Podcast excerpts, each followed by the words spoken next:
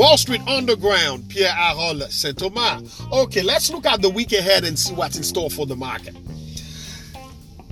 The unpredictable factors that negatively impacted the market last week likely to linger around. China, interest rate, the election. Wall Street already priced in a divided government. Under that scenario, market trade sideways or probably go up. A blue wave, market down 2 3 4%. A surprise election where the Republican keep control of Congress, market up 2 3 4%. As far as the election is concerned, that is my forecast. At the end of this month, in Argentina, G20 Economic Forum, China and United States will sit down, try to come up with a solution to the ongoing dispute between them two economic giants.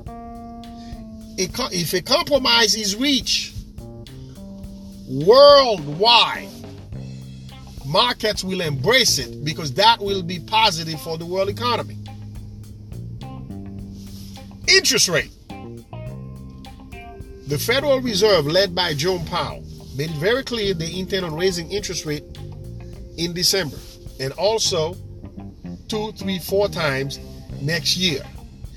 In the past, interest rate negatively impacted the market.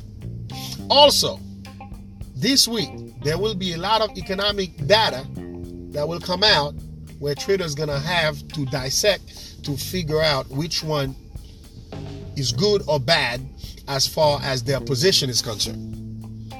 When it comes to trading, the rules very simple. Bulls make money. Bear make money. Pigs get slaughtered. Happy trading.